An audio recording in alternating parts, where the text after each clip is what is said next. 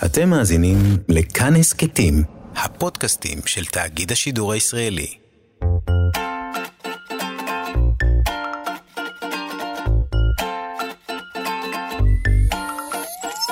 כאן תרבות מציגה. המעבדה לילדות ולילדים. ולילדים. לילדות. המעבדה לילדות ולילדים. עם גיל מרקוביץ. בשיתוף מוזיאון הטבע של אוניברסיטת תל אביב. אהלן, אני גיל מרקוביץ', מתרגשת לצאת איתכם למסע נוסף בעקבות שאלה. המסע הזה כבר מוכר לכולנו, מתחיל בשאלה, נשמע תשובה, ונתגלגל בעקבותיה אל שאלות נוספות. במהלך המסע יצוצו עוד שאלות, ונוכל לדבר עליהן עם המשפחה, החברות והחברים, ולהיעזר בידע שצברנו עד עכשיו, כדי לחשוב ביחד על פתרונות אפשריים. וגם חשוב לזכור, לעתים יש דברים שאין עליהם תשובות. קדימה, בואו נתחיל. קוראים לי איתי יוסף רוט, אני בן שמונה ואני גר במדין. השאלה של איתי מפעילה מיד את הדמיון. האם אריה מנצח בקרב מול צ'יטה?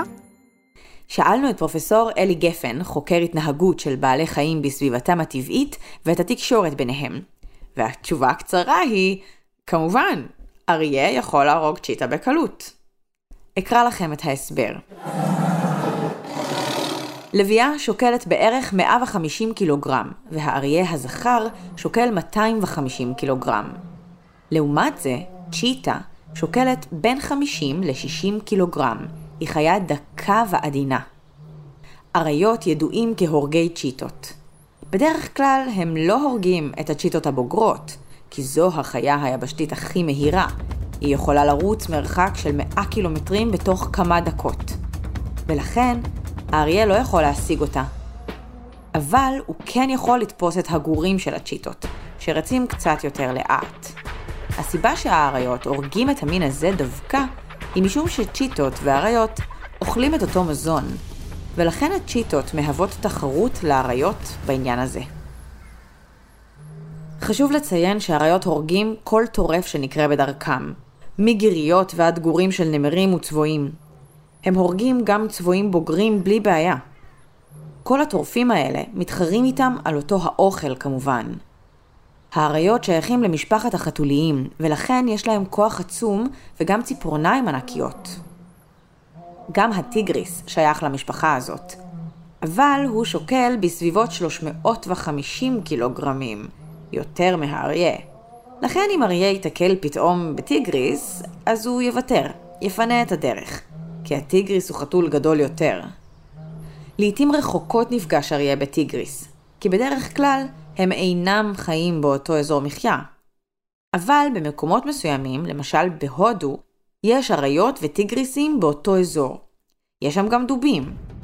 הדוב הוא בעל חיים אתלטי, בעל ציפורניים גדולות ומזג תוקפני, ובדרך כלל הוא גדול מאוד, אפילו גדול מהאריה. כמובן, אם אריה נפגש בדוב גריזלי, למשל, אתם יכולים לנחש מי ינצח בקרב.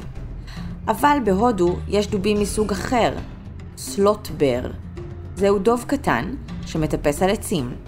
אבל אף על פי שהוא שוקל רק 150 קילו, שום אריה לא ירצה להתקרב לדוב הזה, בגלל התכונות האלה שלו. כל החיות ביערות בהודו מצליחות לחיות באותו המרחב, בעיקר משום שלכל חיה יש תזונה שונה, ומשום שהן שומרות מרחק זו מזו. נמשיך אל השאלה של הראל ברזילי. קוראים לי הראל, אני בן תשע, אני גר ברחובות ומודיעין. מה ההבדל בין טורפים שפועלים כצוות לבין טורפים שפועלים לחוד? פרופסור אלי גפן שלח את התשובה גם לשאלה הזאת. הוא הדגיש שכשמדברים על טורפים בצוות או לחוד, צריך לזכור שיש הבדל בין פעולת הטרף עצמה לבין החיים שלהם באופן כללי. יש בעלי חיים שחיים לבדם וטורפים לבדם. יש שחיים בקבוצות וטורפים בקבוצות. ויש שחיים בקבוצות, אבל כשהם הולכים לטרוף הם פועלים כבודדים. ההחלטה לצוד בצוות או לבד נובעת כנראה ממגוון שיקולים. בואו נראה כמה דוגמאות. שועלים, למשל, שועל אדום, המכונה גם שועל מצוי, חי ביחידה משפחתית. זוג וגורים, ולעיתים יש ביחידה הזאת גם גורים שנולדו בשנה שעברה ונשארו לעזור במאמץ המשפחתי לחיפוש מזון. הדבר נכון בעיקר לשועלים שחיים באירופה, אבל כששועל הולך לצוד, הוא צד לבדו. לחבורה הזאת של בעלי חיים החיים בחבורה אבל הולכים לצוד לבד, מצטרפות למשל גם הגיריות. גירית מצויה, באנגליה למשל, חיה בקבוצות גדולות מאוד, אבל כשהיא ניגשת למלאכת הציד, היא צדה לבדה. הגירית טורפת בעיקר פריטים קטנים, למשל שלשולים, תולעים קטנות שעולות אל פני הקרקע אחרי הגשם. למדתי שאם הגירית זוללת רק חצי תולעת כזאת, אז החצי שנותר משלים את עצמו לתולעת שלמה. וגם שהתולעים האלה נפוצות במקומות לחים, כמו המקומות שבהם גרות הגיריות. והגיריות פשוט מלקטות אותן. אז עכשיו אפשר להבין שמכיוון שהטרף הזה קטן מאוד, הוא לא יכול להשביע כמה גיריות, אלא רק גירית אחת. תדמיינו לכם מה היה קורה אילו כמה גיריות היו הולכות יחד. הן בטוח היו רבות על הטרף. כך גם השועלים. אם ימצאו את אותו המכרסם, הם יריבו. אחרי הציד, אחרי שכל אחד מהם צד את האוכל שלו והוא שבע ורגוע, הם חוזרים לחיות יחד בקבוצה. לעומת בעלי החיים האלה, שחיים בקבוצה וטורפים כל אחד את האוכל שלו בעצמו, יש טורפים שחיים בקבוצה, אבל גם טורפים בקבוצה. למשל, כלבי ציד אפריקנים וזאבים. גם כלבי הציד וגם הזאבים חיים בחבורות, בלהקות. כשהם יוצאים לצוד, הם תופסים בדרך כלל חיה גדולה. הטרף המשותף מאפשר להם לתפוס חיה שלא היו יכולים לתפוס לבדם. כשכלבי הציד מזהים אנטילופה, למשל, הם עושים ביניהם חלוקת תפקידים, כדי להבטיח שיצליחו לצוד אותה ולארגן לעצמם סעודה טובה. כך, כלב אחד רץ במהירות אחרי האנטילופה. כשהוא מתקרב אליה מאוד, היא רואה אותו ופונה לכיוון אחר כדי לברוח ממנו. חבורת הכלבים שמאחור ממתינים לה ותופסים אותה. לכאורה, אם חבורה יכולה לצוד חיה גדולה, כלומר יותר אוכל, היינו חושבים שתמיד עדיף לצוד בחבורה. אבל מחישובים שעשו בעניין זאבים, אריות וכלבי ציד אפריקניים, גילו שדווקא ככל שהקבוצה גדולה יותר, ככה נשאר פחות מזון לכל פרט בתוכה. נראה שהסיבה לחיים בקבוצות או להכות לא קשורה לטרף, למזון. כשחיים בקבוצה, קל יותר להגן על הגורים מפני טריפה, כי יש כמה שומרים. וגם קל יותר לשמור שלא יגנבו את האוכל, כי להקה גדולה מרתיעה את בעלי החיים שרוצים לגנוב את הטרף. לא רק ביבשה, אלא גם באוקיינוס, יש בעלי חיים שחיים בקבוצות, וגם צדים יחד את המזון שלהם. למשל דולפינים, או לוויתנים ענקיים, למשל הלוויתן הכחול.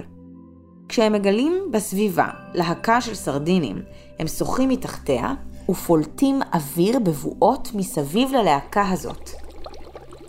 זאת בעצם אסטרטגיה שגורמת לסרדינים להתכנס לחבורה צפופה יותר, כי הם פוחדים מהבועות. ואז, כשהם צפופים ומכונסים, הלוויתנים עולים בבת אחת למעלה, פותחים את הפה וזוללים סרדינים בשיטת אכול כפי יכולתך. כך עושים גם הדולפינים. הם אפילו משמיעים קולות שמהממים את הסרדינים, כלומר מבלבלים אותם.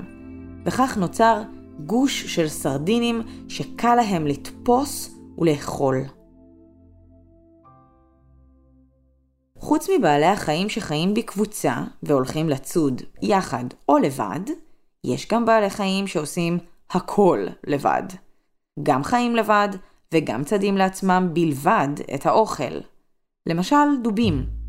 דובים אוכלים אוכל קטן מאוד ביחס לגודלם. גרגירים, דג סלמון, לעתים רחוקות הם צדים אייל, אבל אז בדרך כלל הזאבים באים להצטרף לארוחה.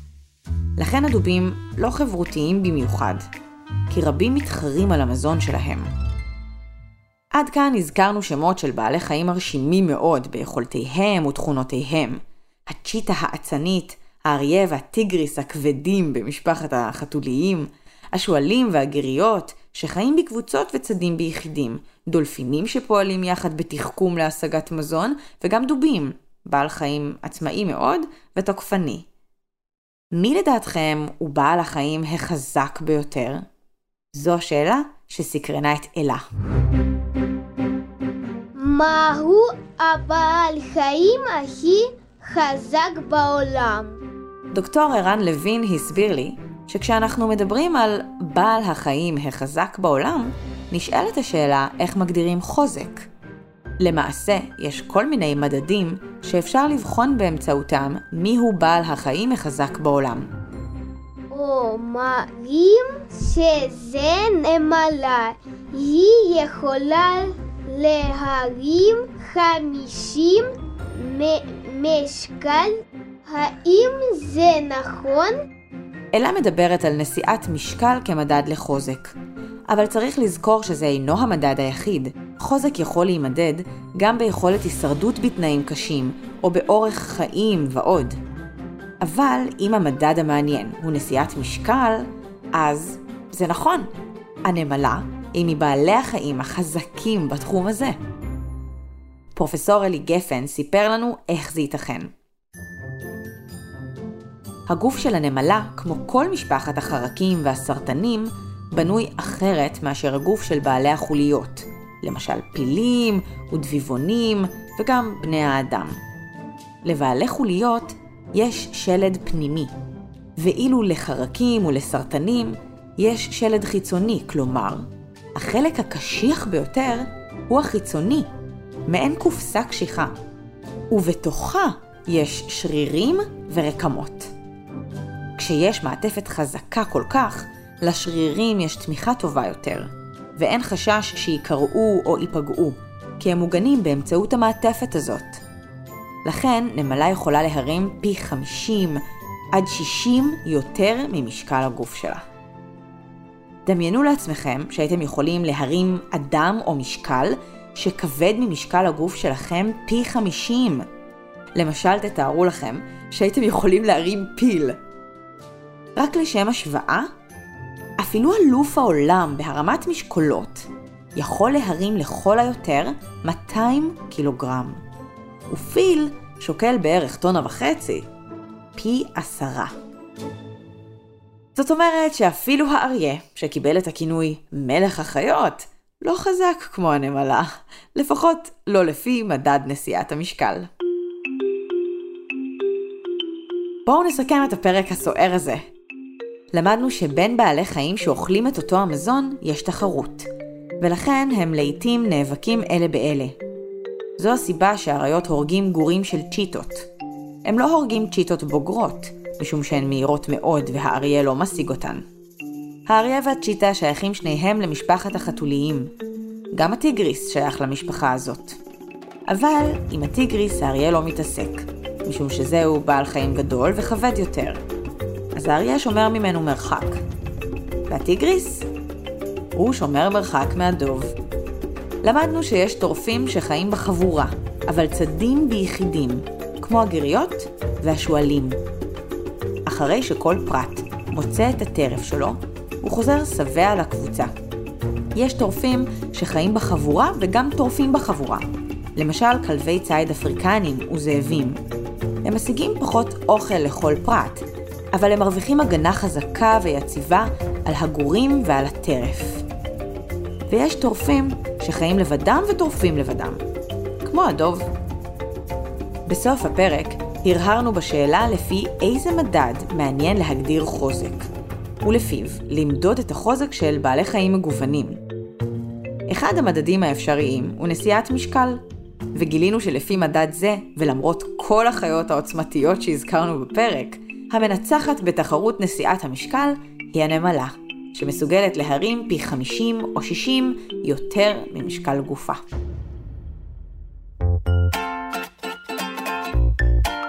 אילו שאלות שאלתם את עצמכם בזמן ההאזנה לפרק? ספרו לחברים מה למדתם.